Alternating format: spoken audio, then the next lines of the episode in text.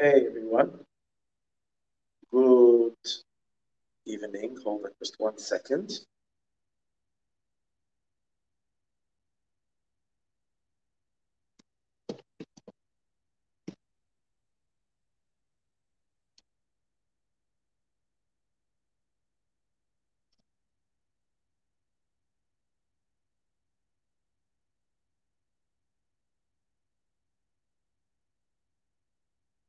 Okay, everyone, I'm checking out a new device, so um, bear with me. Hope this all works really well. Um, basically, um, our camera system um, is uh, has been messed up, and I, I was never too happy with it to begin with because it only had a side view. And I'm trying to improve the quality for the next the series of classes, Bezrat Hashem, that we are starting now. And um, for, for this year, it's now the first class of Parsha in my life, um, around probably 12.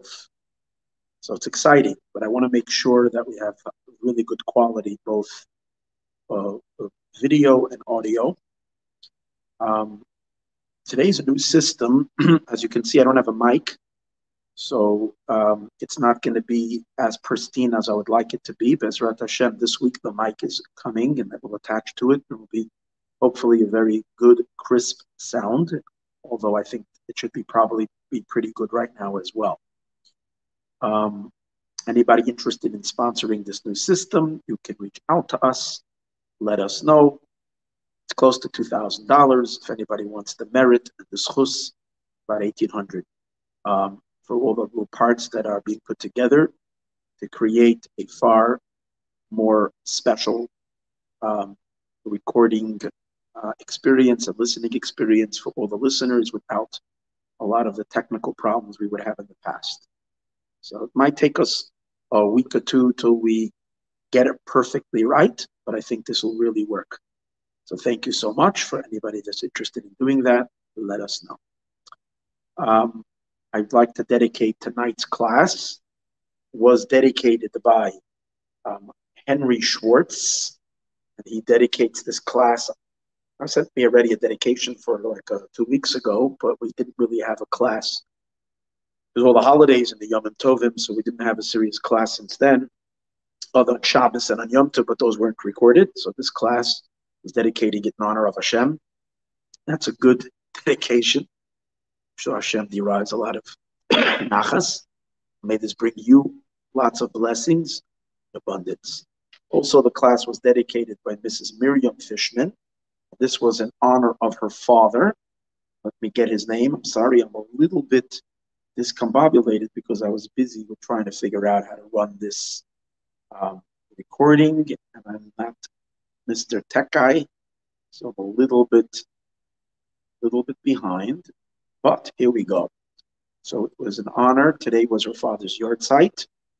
His name is Reb Tuvia Velvel, Ben Mayer. May his neshama have a very great aliyah to the greatest of heights. He channel lots of blessings to you for all that you need and all that you want. Thank you. Let me see if anybody is letting me know that the recording is not good. It's coming through well. Hope it is. And we should be able to see this right now live on YouTube and on Facebook. Okay, we're ready to go. Um, this is usually the Monday night class. For whatever reason, I'm not in town tomorrow night. So I decided to record this already tonight. So we have an earlier class that you can uh, listen to and hopefully be inspired. Um, the uniqueness tonight's class, I think, is a very pertinent class to the actual uh, current events that have been going on in the last two years. Um, and I'm referring to particularly the pandemic, the corona pandemic, the COVID 19. I think there's a lot of lessons to be learned from this particular class in our attitude, which, even though what I'm going to be saying is maybe not so clear in terms of the parsha, the essential idea we've spoken about before. I think I'm not saying any major revolutionary innovation, but uh, in the context of what we're talking about in the parsha, I think it's very, very insightful, and it would, and hopefully bring a lot of comfort and a lot of clarity to uh, all of us that are struggling. And when I'm saying to us, I mean myself, even though I'm the one teaching the class, I struggle with this as much as anybody else does. And I need this reminder continuously because it's uh, not, not an easy time for the world. And it's very, very, very much connected and similar to the time of the flood. The flood was a global catastrophe that impacted all of humanity. And we're under a situation which is a global catastrophe, which is wreaking havoc on the world. We thought we'll be over it, and yet it's still around and it's still causing a lot of wreckage, damage, pain, and suffering, uh, death, um, illness, and a lot of, you know, the ramifications of it, a lot of suffering to many people across the world in terms of the lockdowns, financial hardships, all kinds of stuff that it's bringing about. Um, definitely a lot of discomfort, a lot of restrictions, and, and everybody's got their their political views and their understanding of it, and keeping away from all of that. The bottom line is there is a, a lot of suffering. And um, on the other hand, we discussed so much how we're living at the time of the, without a shadow of a doubt, we're living already at the time of the redemption. So, how are we going to re- reconcile redemption and light at the time of the greatest blessing with what seems to be a huge curse? So, the name of the class is The Flood, um, the greatest blessing or the darkest curse. You choose. Um, that's basically it. Where there is, as we're going to see, we're in the midst of a situation which, depending on which glasses we're wearing, how we're looking at it, that's going to be our attitude. We can live in, in, in the gloomiest of darkness, or we can live in the brightest light. It's challenging to live in the brightest light. It's not easy, but yet, if we have a deeper understanding, we could we could bring ourselves to that. But it doesn't mean that we're jolly, running around and frivolous. It's a serious time, but at the same time, if we dig deeper, and it takes work, it takes deep work to be able to live with deep faith and recognition. And not only are we going to make it out of this darkness, not only is the world going to come back to normal, it's going to be the new normal, which is the ultimate normal, a normal of godly revelation in this world like the world has never seen. The world entering into an, uh, in a time of abundance, of blessing, and of goodness. Yes, this narrow passageway into it is pretty difficult. So let's take a look at the story of the flood and let's see if we can derive any lessons how to approach this period that we're living through right now. So in the story of the flood, and is the second Torah portion, Parshas Noach, um, there is a description, right? It's the global flood that came about, and we have a very interesting Rashi. Um, this is on in chapter 7, Perek Zayin, Genesis and Bereshis, Pasuk Yud Beis, verse 12. What we're going to um, address is seemingly a little bit of a contradiction between two verses, both referring to the flood. In the first verse, it says, in as we say, Perek Zayin, Pasuk Yud Beis, chapter 7, verse 12, it says, ala the rain was on the earth, Arboim Yoim, Arboim 40 days and 40 nights. It was raining. It was a downpour. It was a flood. No, it doesn't say a flood. It said it was raining for 40 days and 40 nights. And then a few verses later, when you're just reading rain, rain is a blessing. Rain is a good thing. Uh, without rain, the world can't survive. Rain brings us food. Rain brings us everything. It sustains us. Any food you eat today is from the rains that happened a while ago. So actually, when God is bringing rain on the earth, God is sustaining the entire world. Rain is the greatest blessing. Um, there's another verse a little later, just one page over here. It's like uh, one, two, three, four, five verses later. Pasuk Yud Zayin, which means verse number 17 in the same chapter. It says, The Mabul, the, the flood was 40 days on the earth. So here's the question is it rain or is it a flood? Now we know it was a flood. We know it was a terrible flood. Yet, at the beginning, it, the verse refers to it, the pasuk refers to it, the Chumash refers to it as rain. So that's the question. rain, a blessing or a curse. So Rashi says a a uh, Rashi makes a comment. Immediately, and the first time Rashi doesn't even wait for the second time. And later it said Rashi seems not to have been comfortable with the word rain when this is not a rain. This is a this is a horrific flood like the world has never seen. That destroyed, that was the epic destruction. So how would we call it rain, which is a very positive thing? And Rashi brings the question stronger by saying later it's referred to as the as the flood. And Rashi answers, Initially, when God brought down the rain, it came down with mercy, with compassion. If the people would repent, they were very wicked, the people. If they would repent, it would turn into blessed rains, rains of blessing. And it would have been an amazing thing. It would have been a great watering of the earth. Probably would have been a lot of water, as we're going to see soon. But it would have, like torrential rains, but not in a way of destruction. It wouldn't have harmed anybody. Would have just brought tremendous blessings. The earth would have responded with abundance. There would have been a bountiful blessing in the world.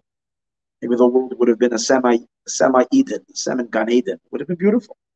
But when they didn't repent, it turned into a flood.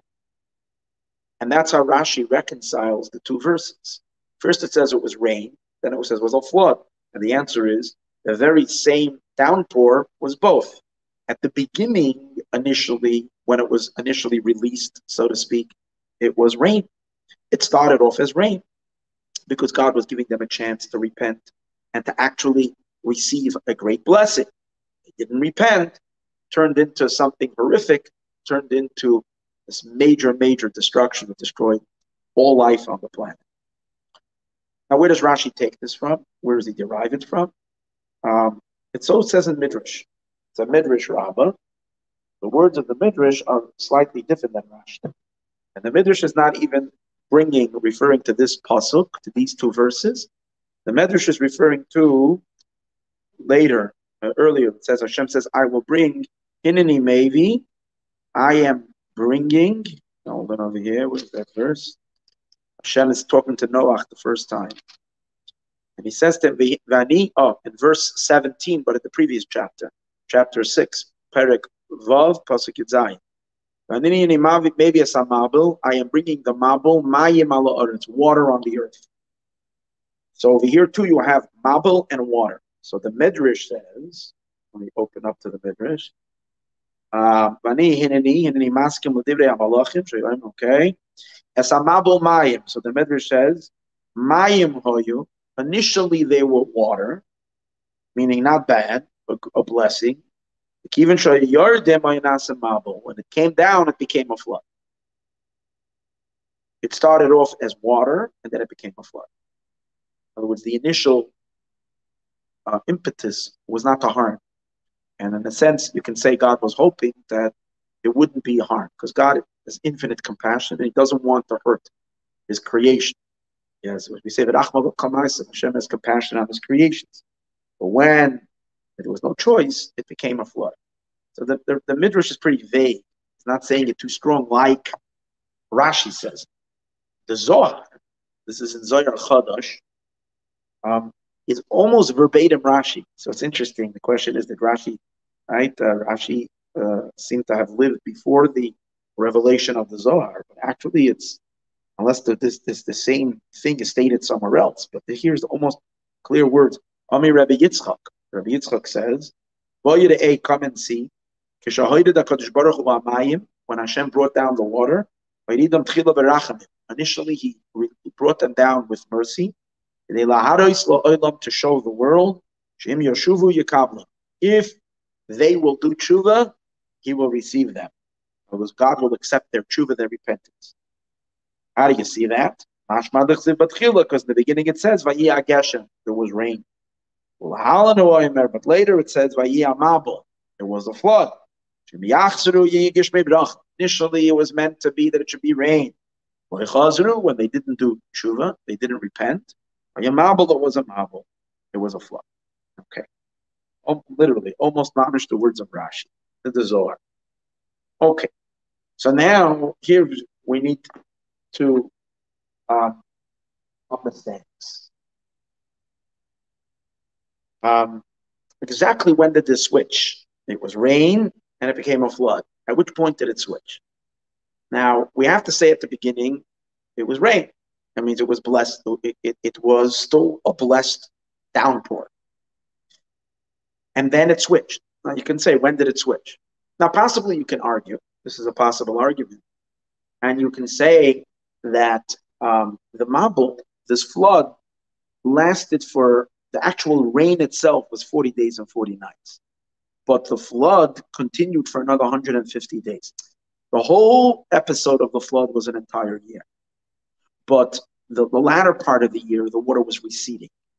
For 190 days, the waters were, the flood was churning. The flood was very intense.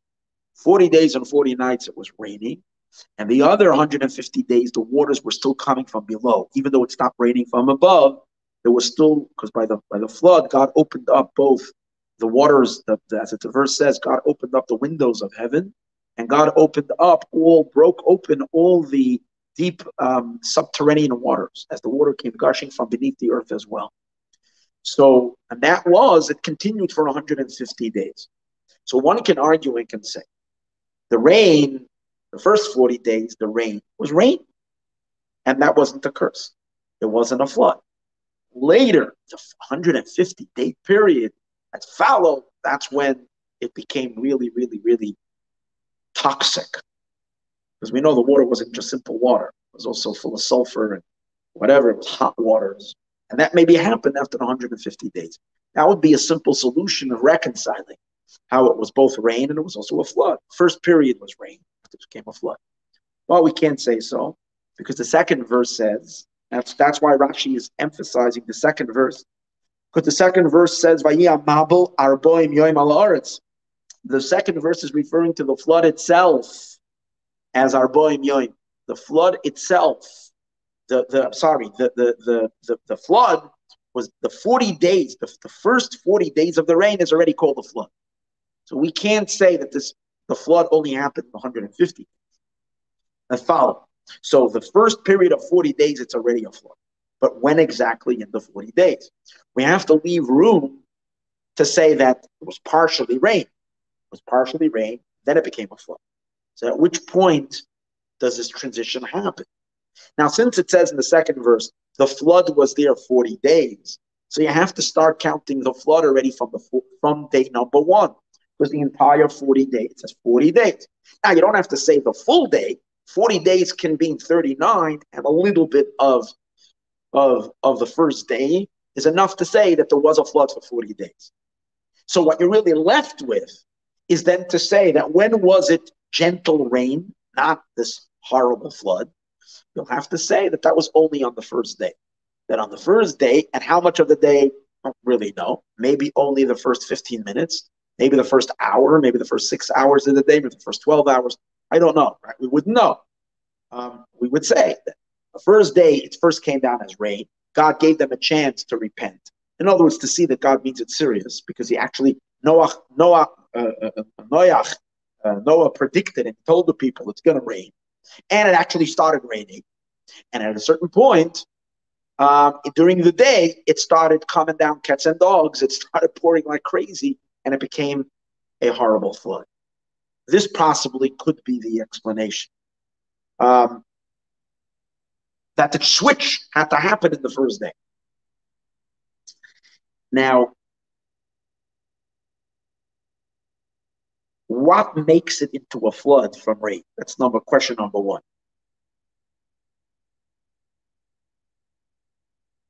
Is, see, the question is, what is the main destructive element of the flood? Is the destructive element, the ele- main destructive element of a flood was just that there was a lot of water? Or was the main destructive element of the flood that it was boiling? So if we say that it was boiling water, we can technically say the difference between the first short period when it was rain and then it became boiling water, and then it became a flood, including the first 40 days, was that initially it wasn't boiling water. And in that sense, it could have been Gishmei Bracha, could have been positive water. It was just, it was raining.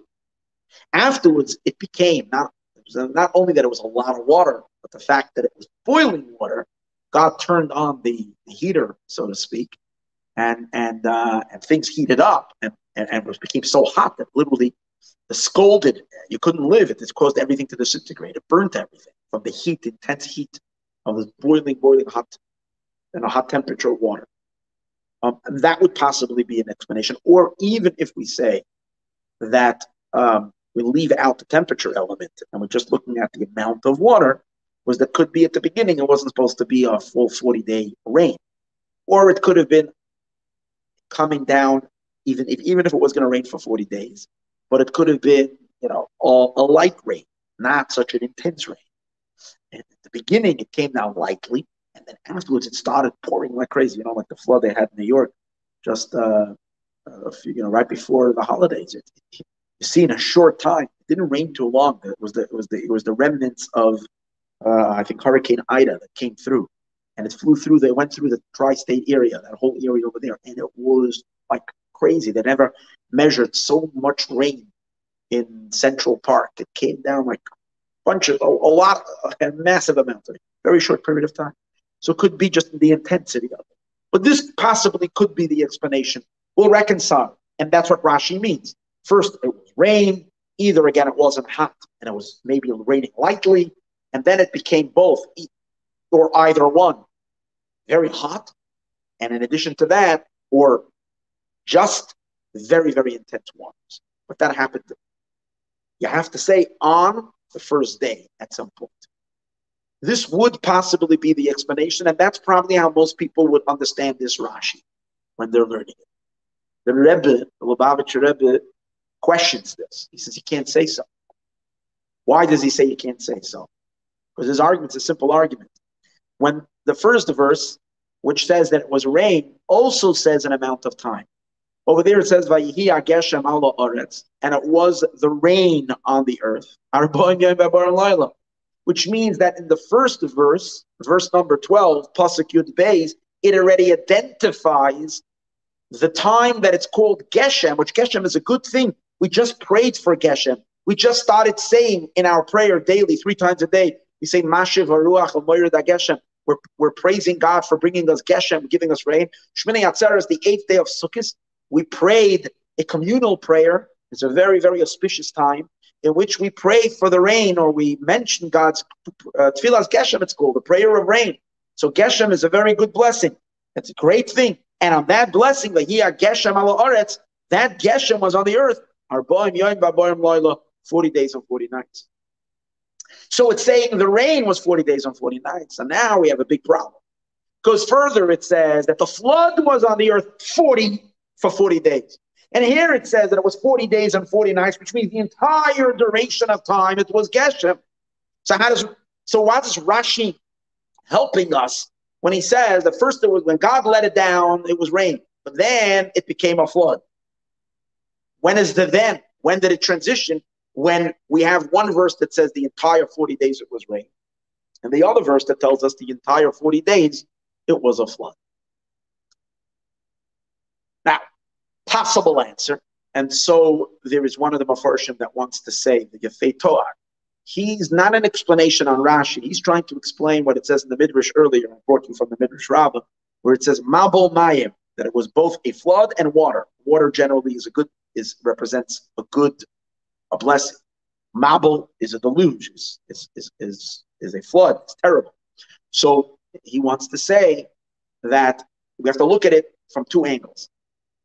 God is releasing as it as it is being sent out, as it is emerging from the heavens above, it came down as Mayim as well.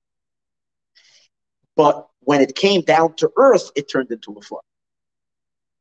So in that sense, we can argue that the same thing was both raining for 40 days and 40 nights, which is a blessing, and also a flood for 40 days and 40 nights, which is a curse.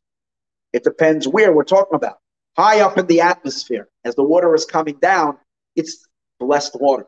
And if the water wouldn't change as it's descending somewhere through the atmosphere as it's coming down. If it wouldn't change, it would remain a blessing down here as well. But because the people down here were corrupt, and their corruption turned the blessing into a curse. So that very blessing that's coming down and that is being sent down from above as an enormous blessing that will bring so much good to the world is transitioning and turning into a flood because God forbid people down here below are corrupting the blessing. And then everything would make sense. It was rain for 40 days and 40 nights the entire time, coming down from above. Mid air, it was also a flood for 40 days and 40 nights because when it's hitting earth. That would possibly be a nice explanation how we'll reconcile both. But we can't say that. Because when we go to the first verse, the first pasuk, the one that mentions rain, it says, Vayihi al haaretz. It was rain on the earth. Now, one, two words, al haaretz, that on the earth it was rain. So you can't give this explanation that we said before. Because our argument that we're trying to answer is saying that on the way as it was descending in heaven, up there it was rain. Down here it was a flood. But then you can't say Vayah Geshem ala Oretz, the rain was on the earth. Then it's Vayah Geshem ala Shemayim, up there, or Min Shemayim, it's Geshem, it's rain. From the heavens it's rain. Down here, however, it's a flood. So the problem is Allah In other words, this idea, and by the way, this concept that we spoke about would fit very well with what the sages say in general. Ein ra yored momayla. That from above, no evil comes down, no bad comes down. All bad that happens in the world somehow takes place as it's actually a, a pasuk. It's in in, in Eicha, we say it on Tisha B'av, in uh, Lamentations. It says over there, from me doesn't come out bad. That's amazing. From God, no bad issues for it. God is only blessing and on the source of blessing. And yet, God has made the world in a way that we can take his blessings, God forbid, and mess them up. So it's only at the receiving end where things are received negatively. Okay, this possibly would have been an explanation. As we said earlier, it doesn't work because the verse is saying that it was even rain when it was down here for 40 days and 40 nights. It's a problem. So how are we gonna? What are we gonna do? How do we? How do we figure this out? So here's the answer. Again, the Rebbe's the brilliant answer. And he says like this. We have to understand the 40 day rain. Why was it raining for 40 days? Why that number? Everything, uh, we know that Hashem's ways are perfect. It's all measure for measure, everything is exact. So why did it rain? Why did this so called punishment lasts for 40 days? I mean, the simple answer you would give is that's how long it would take to destroy everything. If, not necessarily, because it depends on the force of the rain. If you ratchet up a couple, a couple of notches more, it could have happened in 20 days, it would have had the same destruction. I mean, the measure of how strong it can be is, I mean, it, it, it, it, it was ferocious, but it could have been even worse. And then it would have caused the same havoc in less time. So why was it 40 days? So Rashi brings the reason. Rashi says because the sin that the people did, which was one of the primary sins that caused the flood, was their immorality, their promiscuity. And their immorality caused this flood. Now, as a result of immorality, they were causing illegitimate children or children that were born from illegal marriages, um, adultery, and the like. So, when that happens, um, time it takes for a fetus to be developed, even though the full pregnancy is usually nine months, but a fetus is developed to an extent that it's considered already a, a full a full fetus at 40 days. The sages say that a person can pray if he finds out that his wife is pregnant and he wants to have a boy or a girl, either one, uh, the prayer is not considered in vain the first 40 days. The first 40 days, one can still pray. I don't know if this, you know, today's days, you'll say, based on science, uh, you know, the male female thing is already decided right at the beginning, right at the uh, fertilization of the egg, I think. Um, but I don't know, that's probably not a contradiction to the sages because even if that's the case, it can still change, right? We can how prayer can change things. So things can change up to 40 days. After 40 days, it says it's considered a vain, whatever it is, it is. You can't now pray. It should be so because that would, I guess, require an incredible, an extraordinary miracle. And that doesn't necessarily happen as a result of the prayer. And therefore, you can't change that.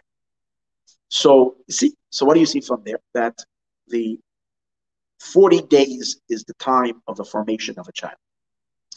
Being, so that, so Rashi brings, being that they were the ones, who's the one who's making the child? We know that when it comes to, to um, ourselves, there are, it says there are our children, it says there are three partners in the creation of a human being father and the mother, and Hashem. And God is obviously the third partner. Humans can't create a child. To create a, a child, you need God creates life. The sages say parents give the, give give give give the body various different parts. The father, certain parts are attributed to the father, certain parts come from the mother, and God is the one who gives the breath of life. God is the one who gives the neshama. So all three are partners. Um, being that God is a partner, if people are having um, are bringing about children in this world in the way that God explicitly had stated that he dislikes it. He doesn't want it. In other words, certain relationships God doesn't like, or God clearly declared that these are, this is a prohibition. So, but yet, God did set up the world with a system that we have the ability to create a mess. And not only do we create a mess, but we can kind of compel, force God to participate in our mess. And that's very painful to Hashem. In other words, God made himself vulnerable. When God created a world, God made himself vulnerable that he is vulnerable to our to our that we can dictate certain things to him. And when we make negative choices, which includes also creating a child, and it's not the creation of the child in the way God would like it. So, but we're forcing God because a child is born and God is a partner. Why is he a partner in it? Because he has to give the soul, or else there wouldn't be a living being. So since they compelled Hashem to do to create children that he very much didn't like, doesn't want to create, which these are all these mamzerim, which are called the illegitimate children. As a result of that, they their punishment needed to be the erasing of those 40 days. So to undo the 40 days of takes the creation of the child, to undo the mess that they forced upon God to participate in. So it was a 40 day destruction. And that's the reason it was 40 days of a flood. This is what Rashi says. If this is the explanation of the 40 days, that means that we have to consider the 40 days not as, you know, a flood came and it would have been a terrible flood for three days, but they needed more punishment, so it rained four days, and that wasn't enough, so it had to rain another six days, another 15 days, another until you reach 40. 40 is the maximum. He add, he's adding more and more punishment until it's like the worst flood ever. It's the value that is being added more and more and more. That's not the explanation. We're talking about the entire flood is a 40 day flood, which means because the entire punishment consists of 40 days of rain. A destruction, a, a force that this that takes a force of destruction of 40 days because to destroy a creation, a undesirable creation of 40 days requires a 40 day destruction. Comes out according to that, you can't divide the days into time, into periods. The entire flood is one downpour. It's a 40 day downpour. Yes, in other words, what we would say, according to that, is that when God is releasing or decreeing releasing that water, sending forth the flood. Hashem didn't send forth there, you know, more water and more water. God released 40 days of water to the world. The whole thing is one chunk of 40 days. Technically, it comes down here, it has a start and a middle and an end. It's a period of 40 days. But the entire 40 days is one entity, the same like in the creation of a child. What differentiates the first 40 days from the rest of the pregnancy? The rest of the pregnancy is in addition to the child. You have already a full developed fetus in 40 days, Now it just needs more detail. More detail. The detail, you know, the differentiation of the fingers, the full, uh, you know, the, the, specifics. For instance, if the child later, the, all the way towards the end, the ninth month, the hair grows. You have a child without the hair. You have hair that's growing. You have nails that are being added, and so on and so.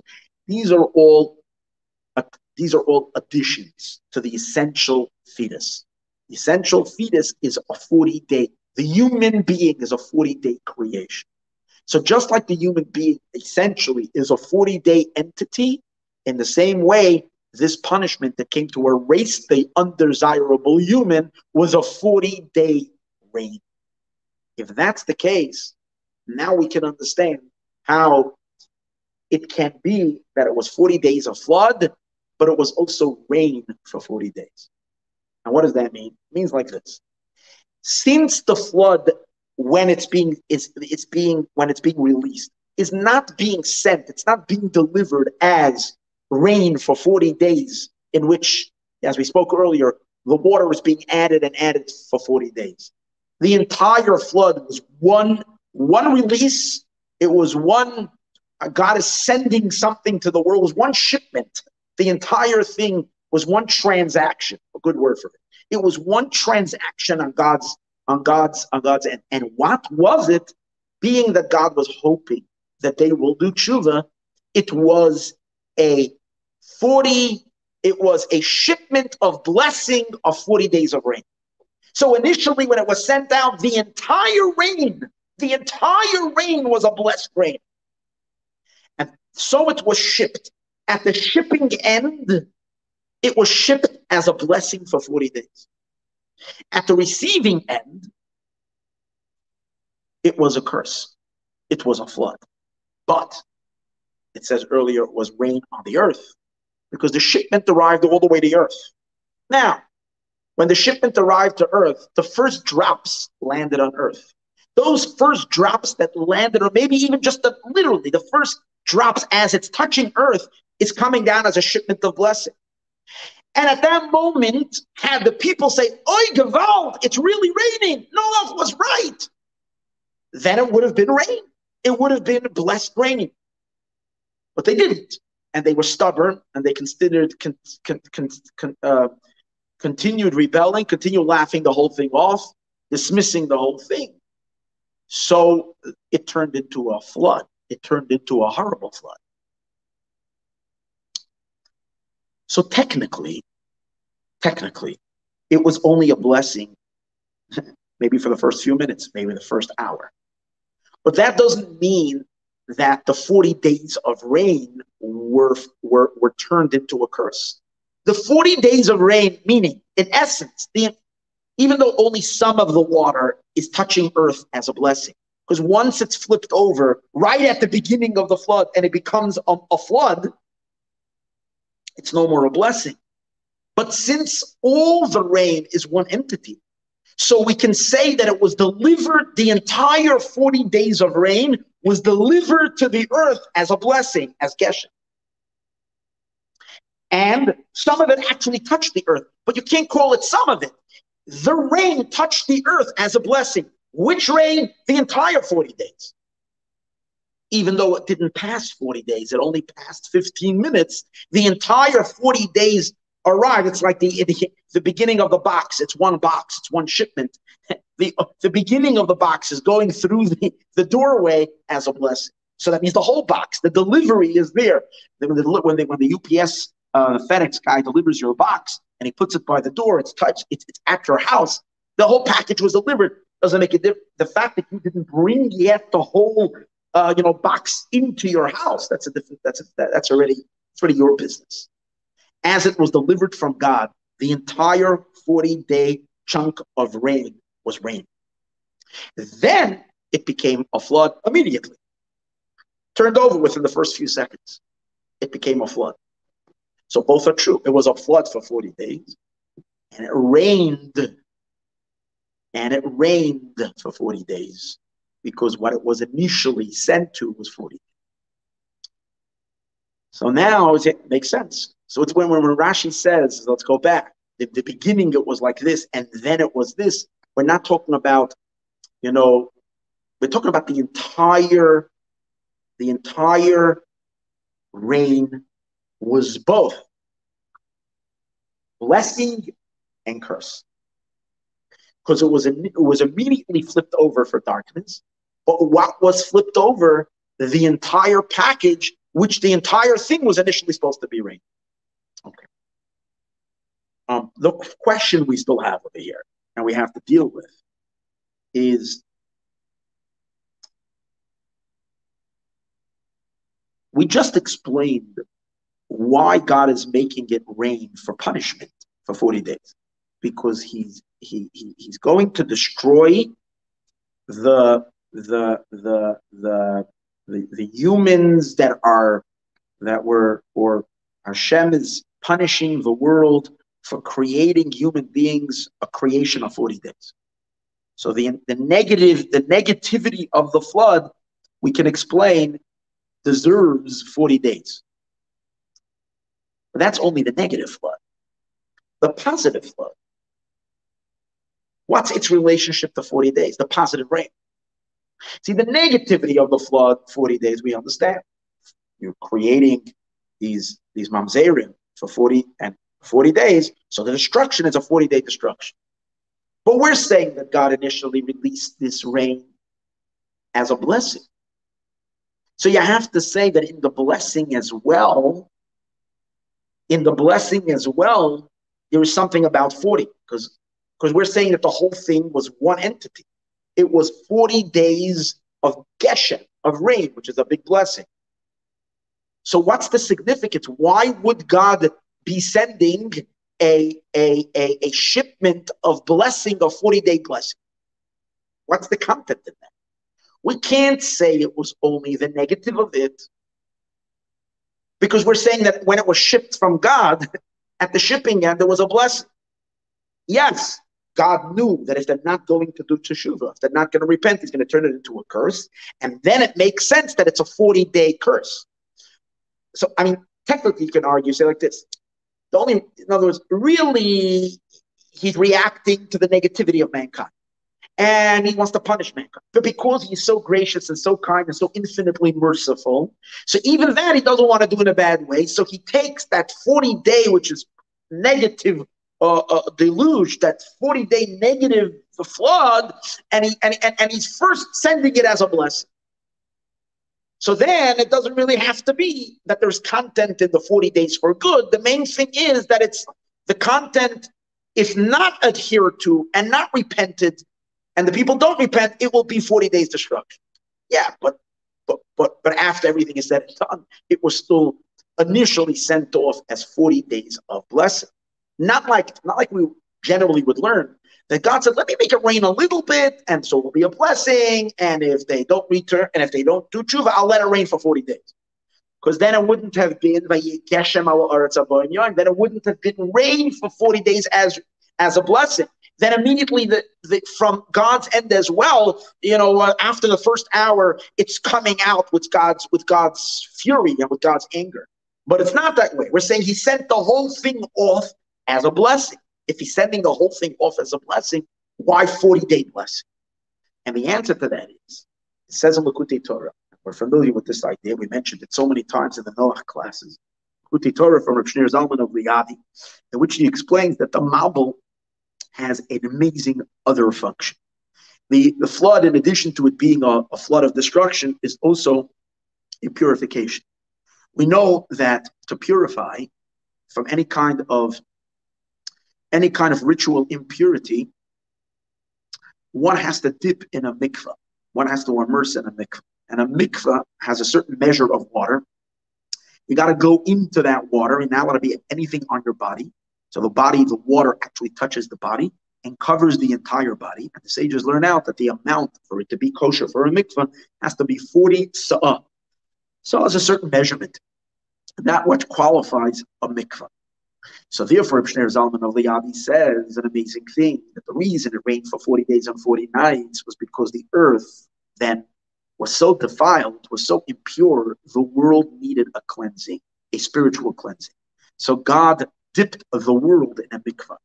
And since a mikvah halachically has to relate to the number 40, 40 sa'ah. You can't dip the whole world into 40 sa'ah.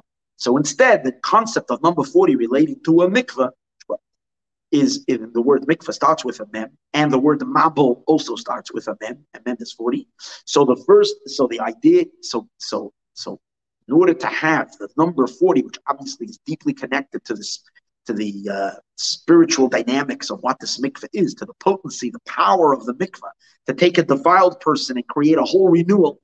You see, by the way, an amazing thing that when a convert, um, it's not just changing a person from impure to being pure.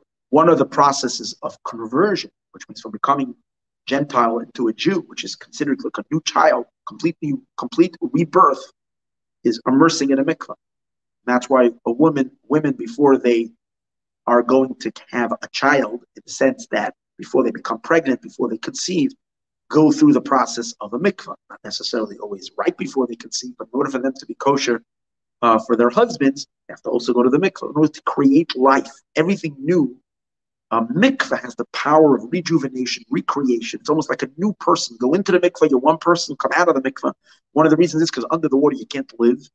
Come out like a new person, breathing new life, but it only works if the mikveh has the right amount of water, which is 40, 40 sa'ah. Uh, so 40 days and 40 nights submerging the entire world. And the verses emphasize that God made sure the waters went up above the tallest mountains. The entire world, just like in a mikveh, you can't have one hair of your body sticking out, or else it's not considered. The mikveh has not had its effect. The purification doesn't take effect. So to the entire globe had to be submerged in the water. God dipped the world in the and the purpose was cleansing, purification. After the flood, the world is the purified world. That's the concept of the mikvah. Of that's why we know we find in the Navi that the flood is also referred to as Mei Noach, the water of Noach, which is interesting because why would it be the water of Noach? Noach is the guy who is the anti-flood. The flood didn't come because of Noach. The flood became because of the corrupt people. Noach is the one person that didn't deserve the flood. And he is being saved from the flood. And he's saving humanity from the flood. So the little bit that the flood did not affect in destruction was the Noach. Noach was exempt from the flood. If Noach is exempt from the flood, then um, then then why are we calling the flood the waters of milk? And the answer is because there was another dimension to the flood, and that is purification and holiness. And why did the world get the purification? Because there was a holy man who was pure. There was one human being who did not get corrupted, did not follow along with the masses, stood his ground, remained loyal to God and pure and holy. So he initiated the waters to help purify the world. In that sense, if that's the case, so we now understand that the 40 has a positive element as well. The 40 is not just 40, a, a, a flood, a destructive force of 40 to destroy a sin of 40, but there is a holiness to 40. The world is receiving a purification, a mikveh dip, a submergence of the mikveh of 40 according to now this deeper understanding, so we're actually can even enriching what we said before. We don't have to say. Earlier we said that from God it was a shipment of 40 days of blessing. And that shipment arrived all the way to earth because it says Vayageshem Eretz. But its landing on earth was only the first, the, the outside of the box, the very, very beginning, the first drops of water landing on earth landed as rain but since they represent and they're part of the entire the entire thing it is right to say that it was delivered down here as blessings not as curse and the curse only happened after. That's what we said earlier. So it's like a still a little not so tasty. Why? Because ultimately yeah, only the beginning of the shipment, part of the shipment landed as a blessing, but the continuation of this water on earth is, is not good. It's only that we're not differentiating between water and water because the whole thing is one. But now we can say even better. We can say that the continuation of the 40 days was con- continuously rain because the very same flood had a dual had a dual meaning. The flood was both blessed waters and a cursed flood at the same time. The entire 40 days. Because every day of the 40 days was part of this purification, just like a mikveh. Every sa'ah, you need, you know, let's say, let's say a, a, a, a, a, is a pitcher. Okay, we have a pitcher. So you need one pitcher, two pitcher, you need 40 pitchers of water, and only the gathering of all these pitchers of water all together. Problem is, you can't use a pitcher. It has to come, the water has to come, it can't be made shuvim, and I'm, I'm not going into the halachas of mikvah, but the idea is the measure of 40, and only all of them together create the purification. So too, the purification of the earth only came from all the 40 days together. So that means all the 40 days, the entire 40 days was a 40 day purification of rain on the earth. At the very same time, it was wreaking havoc and destroying and snuffing life out of every human being. It was the darkest thing possible. Literally, men, women, children, hundreds of thousands of people were perishing. Animals, every bit of life on the earth. You couldn't have a worse destruction. It was a holocaust of holocaust. It was horrible. At the very same time, that purification was taking place on earth. So simultaneously, a huge blessing and a huge curse at the same time. The Ageshem al Aretz, the Yamabah, the entire time, it's both. It's both. There are two 40s. The 40 of the 40, the positive 40, and the negative 40. Both together at the same time. This will also explain, we find that in Malachim, in Kings,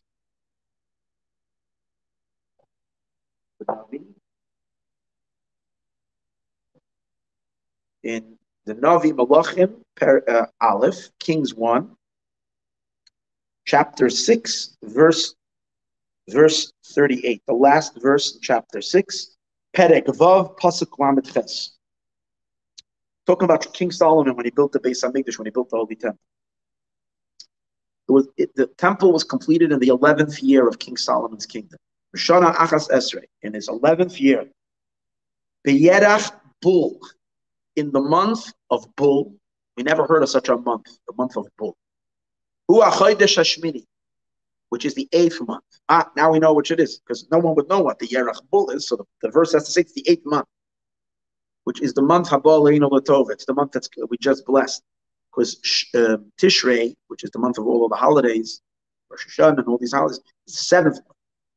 Eighth month is Chodesh Cheshvan, which Cheshvan actually starts with Ches, which is eight. In any case, so what happened? Kol Abayis L'chol Devara, they completed the temple. The Beis Hamikdash was finished and completed. It wasn't inaugurated till a year later till Tishrei, the year later, but it was completed and finished. It took seven years to build. Seven year construction. Shlomo Melech completed this construction of the Holy Temple. Seven years. When? In the month of Cheshvan. Now, what does the verse refer to this month? Chodesh Bul. What does Bul mean? So the Midrash says that um, the word Bul is because the same words as almost the full word as Mabul. Mabul. Mabul means the flood. It's just missing the mem. Now, the sages in general, I'm just going to say, the simple meaning of the word Bul is it's the month when the earth is nasim bulim bulim, the sages say, which I think means uh, because it becomes puddles and puddles because it rains a lot. It's the rainy season in Israel. It's supposed to be the raining season. Now in uh, in, uh, in in October, October, November, that's when the rain season is supposed to be. It's, and it's blessed rains. That's when we pray for rain. That's when we start praying for rain right now.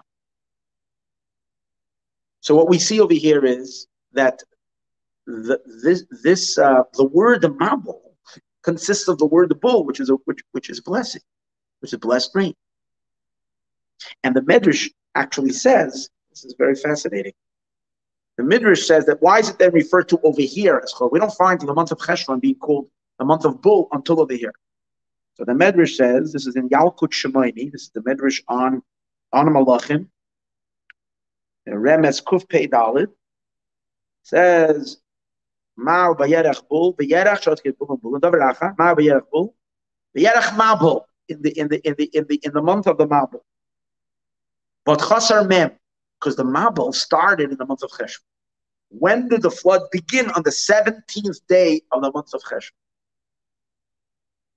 But now, referring to King Solomon building the temple, it mentions the word Mabul, but without the Mem. So that's what the Medrash says. It's Bul, it's ma, it's the month of the Mabul without the Mem. Why?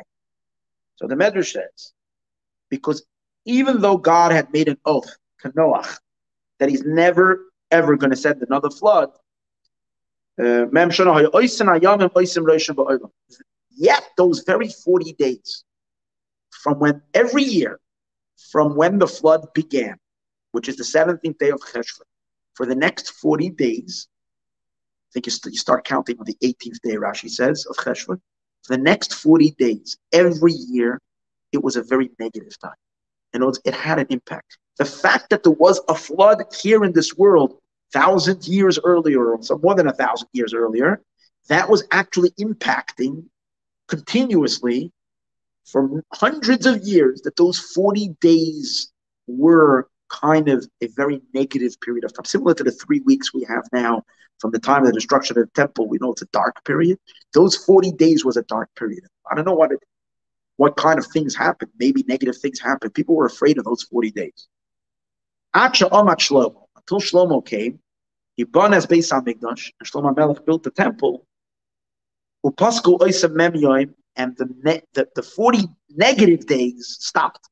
So you had the Bul without mabul. He pulled the mem away from the mouth from the word mabul, and it's only Bul and it's not mem. So it doesn't have the word mabul, it doesn't have flood. And what is it? A blessing. But what you see from there, first of all, is that the most of the words of the letters of the word the mabul is is positive letters. Bul, which means good rain. It's only with that mem, which that mem was spoke earlier, the mem of negativity, the, the, the, the, the, the, the dark side of the mem, which is creating this mabul, it's creating this, this darkness. And when the temple was built, it actually was stopped. By the way, I saw from Reb Naftali of Ropshitz, a great Hasidic master, the same concept that mabul is really a tremendous blessing. It's just externally, it's a big curse he says a very interesting idea. He says the word mabul is gematria. Hear this. The word mabul is gematria um, 78. Mem and Lamed is 70. 40, Mem is 40, Lamed is 30. So that gives you 70. Beis and Vav is 2 and 6, 78. The same gematria as the word chasdo, God's kindness, His kindness we keep on saying kilo oilam chastos for for we kept on shaking the lulav on Sukkot. We said Hodel Hashem Titov kilo oilam for the for, for for the world or forever. Chasdo is His kindness. His kindness. Mabul is the exact numeric value as His kindness. All makes sense. So what do you see from here? He says because in truth the Mabul was an incredible kindness, an incredible kindness.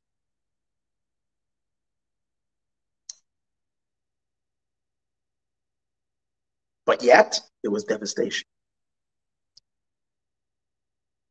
It was both. This, this concept that the Mabul had a purifying side to it, a mikvah side to it, a positive side to it. But because they didn't tshuva, they didn't do repentance, it, it, it turned negative, it turned violent, it turned into a destructive force is also seen in that very midrash, where the midrash says that wow, that when God released the rain, He released it as as kind waters to see if they will do tshuva. The words of Rashi. Let's go back to Rashi. Rashi says, "If they do tshuva, it will be rain." It was a mabul. Those are Rashi's words. I, I, I mean, I think what I'm looking for is actually the Zohar's words. The Zohar's word says says something a little different. The Zohar says these words. Laharos la'olam, to show the world. Kedei Laharos la'olam, to show the world. She'im yashuvu, if they'll do tshuva, yakablam, they'll be, they'll be, they'll be accepted. So how do we understand that? Simple understanding is that God is wants is is is, is again he's, he's, he's going to punish them, but he's going to give them another chance. So he he started it off nicely, and if they would have taken the the hint, if they would have caught on and they would have done tshuva, they would have switched. So it was in order, and then it became became very negative, became bad. But what we were saying before is that it continued even when it was down here. It was still a, a very positive uh, um, event. It was the most negative event and the most positive event. And that too is hinted to in this Rashi and in this passage of the Zohar. Because basically what it, what it's saying is, is that there was a call for tshuva. The simple way of understanding is that if we would do tshuva, then we would change it. If we do tshuva, we can change it and make it good, or we would continue with being good. And if we don't tshuva, it becomes bad. But the deeper meaning is as follows.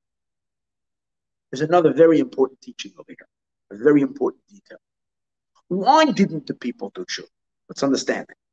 Why didn't those people really, if they seen the rain, Noah's warning, okay, I understand. They, they, they, they, they thought it's impossible. But when they see the waters are coming in, I mean, come on, the water is already getting to your neck. And, and, and you can and you technically can argue that how long was God waiting? It's possible that God would wait at any time, even when they're bubbling in hot water and they're getting scorched and they're screaming and they're saying, Help me. You would expect at that time they do tshuva. And if God really wants to change it, if they're doing tshuva, why wouldn't he stop it? And the answer is he would have stopped it. That means they, didn't do tshuva until they breathed their last. They did not do tshuva. They didn't repent. Why not? And the answer is they couldn't. They couldn't. They were so steeped in bad. They were so deeply addicted to their ways that they just did not have any more free choice. It's almost like it says by Pharaoh that the Egyptians lost their free choice. Even when they saw the worst things happening, they couldn't stop it. The level of corruption was so deep, evil had become so entrenched in the heart of the human that it was impossible for them to turn around. And that was one of the horror, the horror of the of the period of that time was they reached a point where there was no turning back. So then what is God teasing them and saying, if they're going to do tshuva, if they can't do tshuva?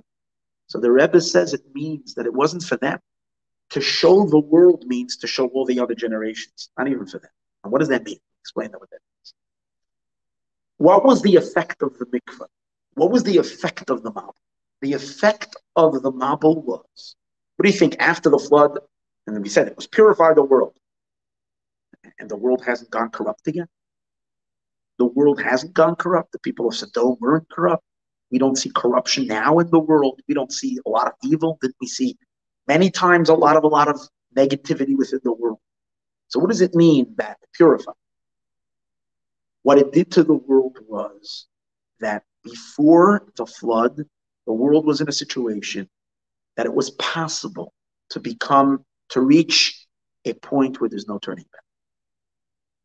The purification of the of the Mabul affected the world that we can never reach a point where there's no turning back. At least, I'm not saying for an individual. Rambam says it's possible for an individual that God takes away their free choice. But we're talking about the masses, the world, the community.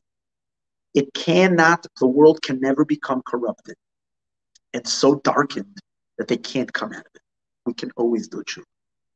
And that was the effect of the, the Mabul. And so that's the deeper meaning that we're saying over here that when Hashem is is is is sending the waters of the Geshem down, that if they will do tshuva, it will. It doesn't mean necessarily for that for their generation. What it means is that this waters of forty days. It's not. Let me put it this way. It's not if they will do tshuva, they will stop the Mabul. That's not the meaning. If they will do tshuva, the Mabul, the Mabul is a force of darkness. If they will do tshuva, they will they will counter the mabul. They will stop the mabul. They will stop the flood. That's not the meaning. The meaning is that the mabul itself is a tshuva, is is the force of tshuva. In other words, this idea that that that that the mabul is leading to tshuva is not only as a threat, but that the waters them the waters themselves of the mabul are tshuva waters because the mabul is purifying the world and making the world tshuvable. That's the idea. Now the world will always be able to do tshuva because a result of this flood. And that obviously emphasizes even stronger how the flood was both the darkest and the brightest because it did the biggest rectification possible for the world. Not only at that time a temporary cleansing, but an internal passageway for every person to rehabilitate himself, for every human being to turn around and, and, and, and, and reconnect. It's very, very, there's never a time when a person says, I'm beyond repair.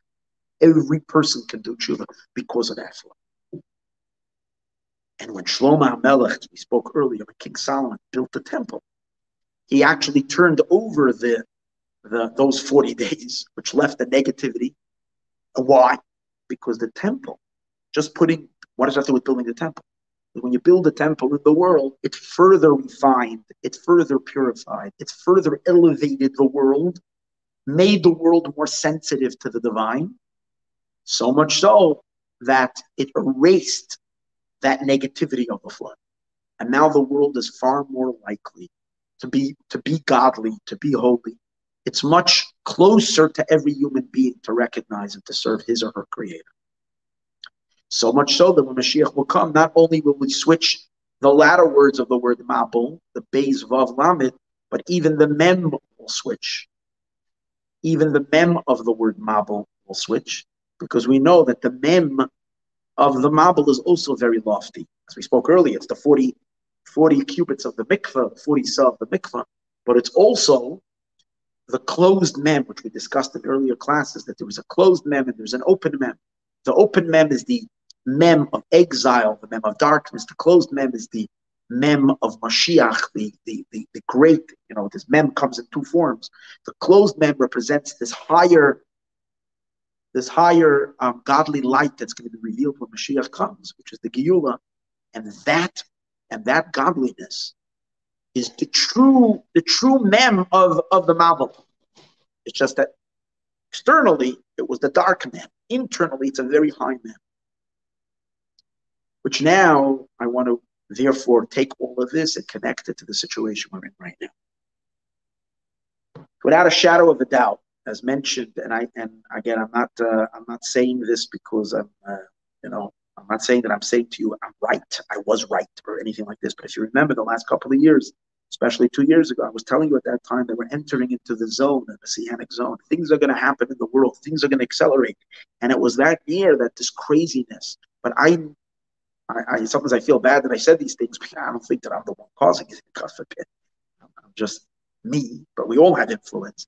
But what I'm saying is that I, I I, I, based on everything in Torah, we reached a very, very pivotal time for redemption already uh, two years ago as we entered into 5780. Now we're already went into 5782. We're two years into this intense time.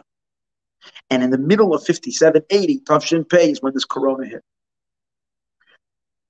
Now, I was expecting messianic light. I was the global bursting of miracles of goodness.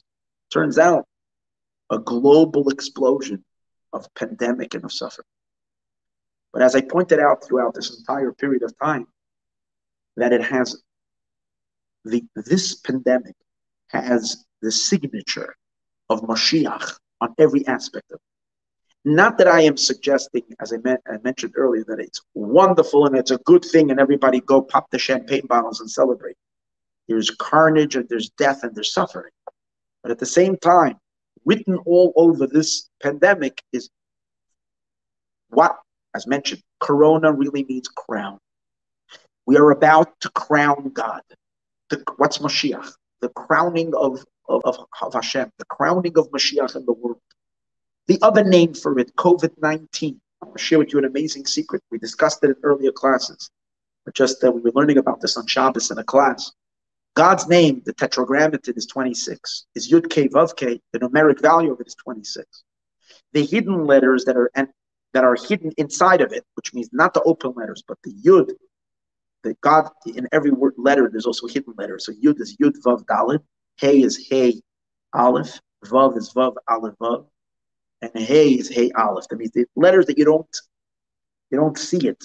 Just like if I say B, for instance, in the Hebrew in the English language. A, B, C. So B, if I spell out B, it's B, E, E. So he's hidden. The E, E is not a, when you look at a B, you don't see the E, E, but it's really there. So on, on all the letters. So the hidden letters in God's name, if you take all the letters, it's the Gematria of 45, which is the Gematria of Adam. Man, 45. Yud Ke Vav Ke represents Hashem's name. For, again, taking just the external letters, it's 26. The internal letters is 45. Now, if you take the internal letters without the external letters, you do 45 minus 26 is 19. And it says that these 19 is particularly the same numeric value as Chava. Adam and Eve. Chava is Eve. Chava, Ches, Vez, Vav, Hey is 19. And that represents the interlude. Chava is the one that is here to express and to reveal her husband. If her husband is God, the infinite, Adam, 26, which is the Yud Vavke, we, as part of the Shekhinah, we are part of God's expression into the world. We are number 19.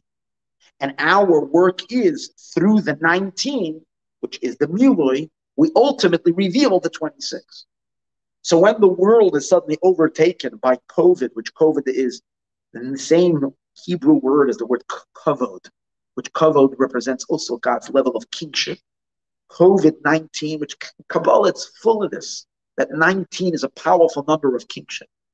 So, as an introduction, as the world is about to come into this global recognition of God's kingship, one of the things that COVID did is that made the entire world be one place. Everybody's impacted, everybody's affected, so on and so forth. It's a 19 introducing and leading us to the 26. So what, what is it, good or bad, simultaneous? If we're tuning in to the pnimius of it and recognizing that God is knocking on the door and saying, I am here, I'm ready to become king. It's like the time of the flood, you know. There were those that those that uh, you know just wanted to believe in the science and didn't want to recognize that there is a creator and a master, and the flood is not a natural phenomenon, it's a godly retribution. So we have today also. We want to look, see this whole thing just as a, a, a thing, and you know, we will do so, make this, and treat it with this and with this and with that and with that. That's how the whole world will be saved. That's not doing any good because that's, I mean, obviously as in, the medical field and so on and so forth, people need to do whatever they need to do in order to help. Help. We have to help help protect people. And again, I'm, I'm staying out of the whole question of what exactly the method is. I'm saying the whole idea that this is just, you know, some something that we deal with scientifically. This is not what it is. It's much deeper than that. As we're watching, that the scientists don't know what they're doing, because every day it's a different story. What they told us yesterday, tomorrow is different. You this is going to happen if they're vaccinated. I'm not going to get sick now. This variant and that variant, it's almost like you see what it says that God is laughing from the from the from the from the Egyptians, from their scientists, from their great chacham. It's it's not about that. There is something much bigger. And it's really, really calling for all of us to ready ourselves for Mashiach. When Mashiach will come, there will be a flood, but it will be a flood of divine knowledge this is where we are somehow, and I can't explain I myself. I don't know what, how, what, where, and when. I don't know.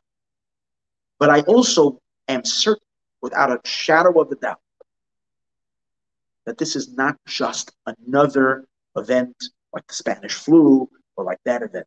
This is much bigger than that. Because this is, we are at the we are at the zone, we are at the time. And just like we discussed today, you can we can tune into this event on various different levels. We can tune into the fear, we can be terrified, we can just see it just from the most external level of, of, of, of, of things, or we can tune in and just get angry and frustrated at the way it's being treated and so on. And everybody's got their, as we said earlier, different different sides, taking sides, whether this is the right way to go or that's, God forbid, bloody murder, the worst thing to do. That's not the point of my class. Point over here is we can stay at this level, or we can go much deeper into it and tap into the higher element of what's going on.